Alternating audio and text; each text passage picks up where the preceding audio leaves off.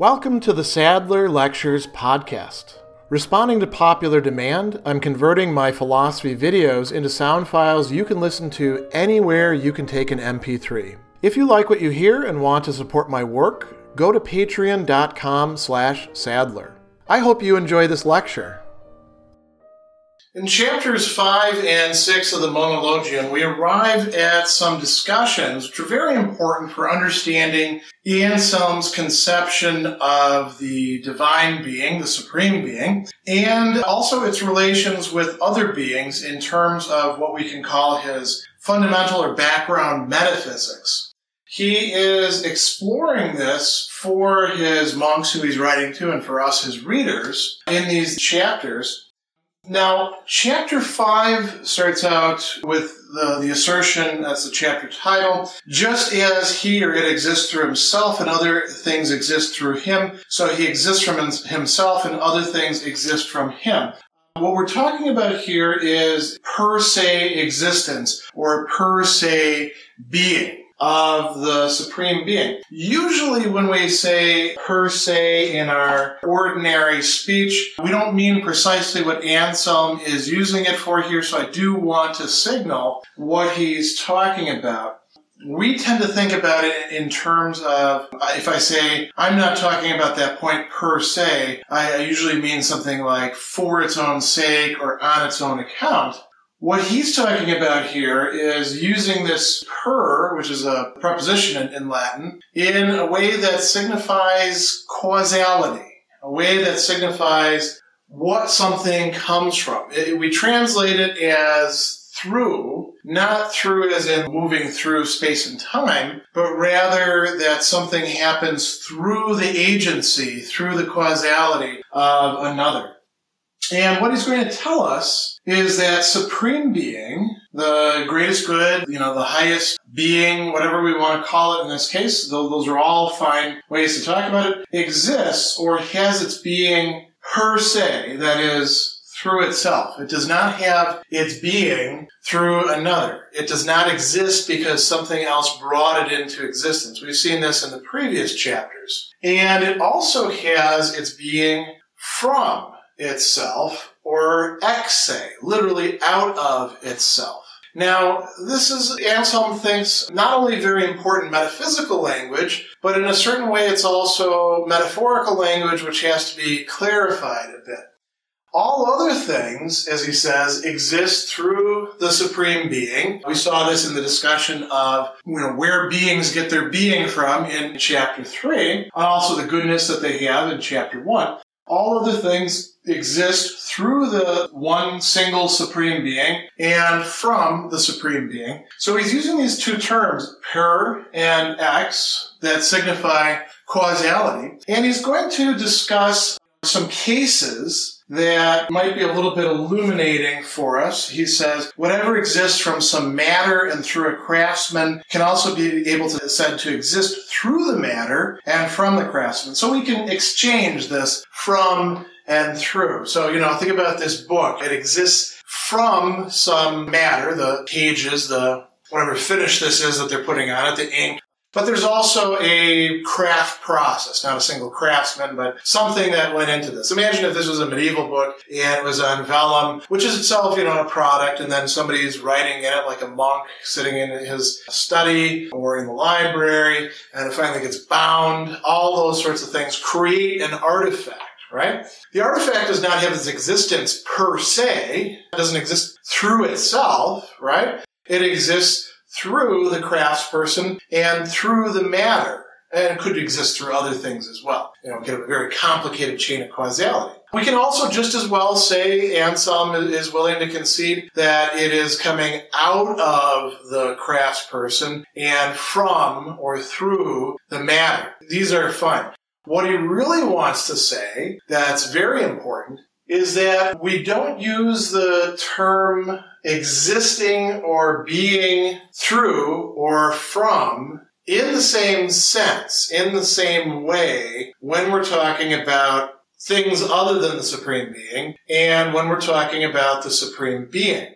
So he wants to caution us from the mistake of thinking that existence from itself or through itself is just like existence from something else except maybe there's like a circular relation or something like that. He thinks that this is very different. And he uses this term, he says there's a different existendi ratio, um, translated as definition in here, but ratio really means something more like sense that we're talking about here, or meaning, or the account of it.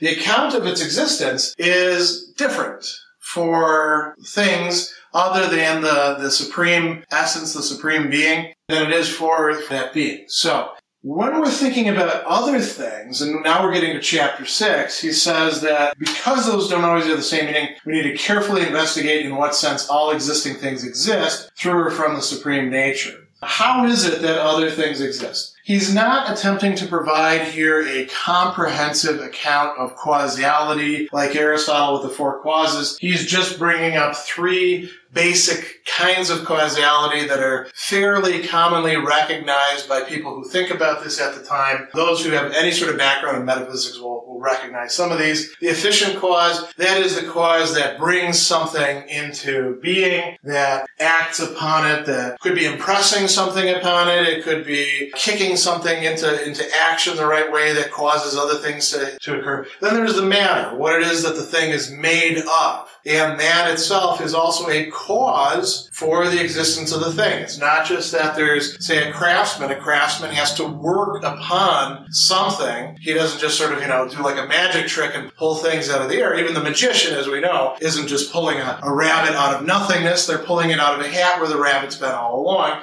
And then we can also think about a tool or an instrument as a cause for why something exists the way it does. The, the, book would be a great example. Many tools or instruments go into creating this, right? And this is for things that exist through or from another. So the question that we want to ask is for the being that exists per se through itself and ex se from itself, are any of these ways of coming into being applicable? And Anselm says, no, it's not like the supreme being who is God came about because matter caused God to be what God is, and there's not some efficient cause, a God maker, you know, in the background, you know, stamping out gods, or just stamping out one God, or anything like that. And it's not by some tool or instrument. So what could it be? He says, you know, why can't this be the case? Anything that exists in any of these three ways exists through another and is posterior to, and in some way less than, that through which it has its existence. So none of these are applicable to what we've already granted to be a being that has its existence from itself, a being that is the highest, the supreme being, the supreme goodness. None of these would work for it. So he goes down and he says, what then?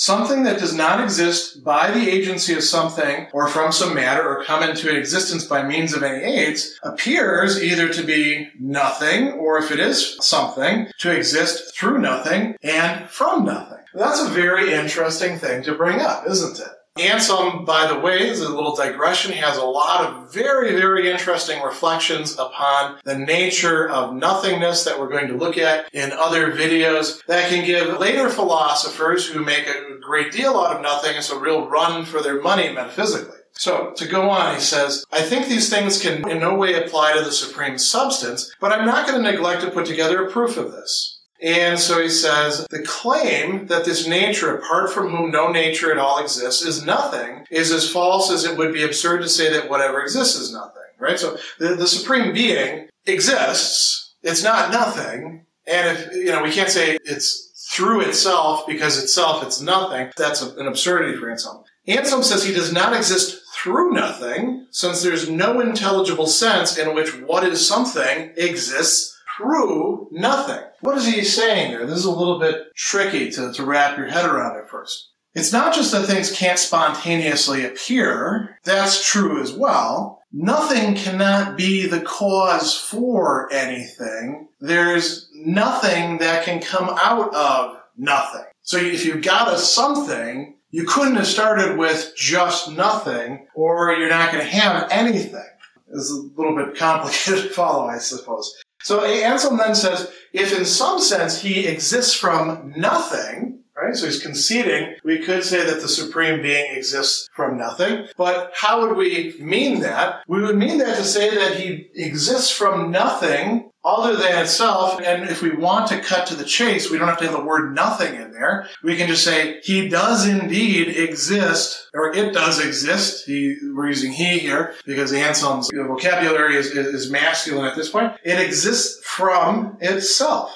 And then he considers uh, several different ways to parse this out. If we say that the supreme being came to exist from nothing through some other nature, it's not supreme. We can't have that. If this nature is something either through nothing or from nothing, then it's not through itself or from itself, whatever it is. And that would be a problem as well. So what we've got here is if we want to take seriously this notion of having being through itself, we don't get any other options for explaining how this comes about. It's not through some sort of other efficient cause or a matter or some instrumentality or aid. It's not through nothing. It's not even through some other something. And so this is a, a, point that is difficult to wrap our heads around. Anselm knows that, and he tries to give us uh, an interesting analogy here in explaining what's going on. And you notice I've got these Latin terms here, lux, lucere, lucens, essentia, esse, and ens. Lux is a noun.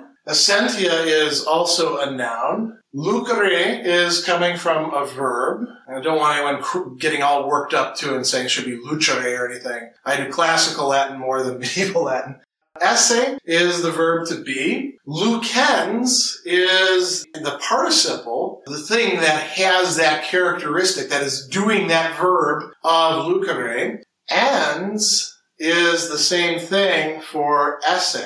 Exist, to exist, to be, existing. So he goes on and he says, How are we to understand that this being exists through itself and from itself, if it neither made itself nor provided matter for itself, nor in any way helped itself to be what it was not already? It seems that perhaps this can be understood only in the same sense in which it is said that light shines or is shining through itself and from itself. Light shines or is something shining not because these are something that was caused by something else in the light, but that's the very nature of light, which is to shine or to be something shining.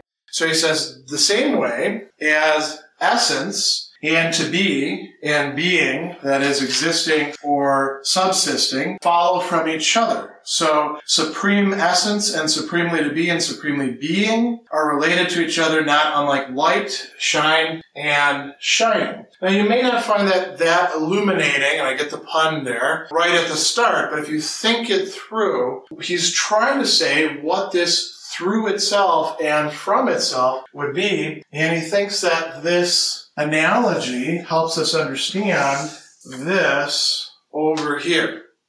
Special thanks to all of my Patreon supporters for making this podcast possible.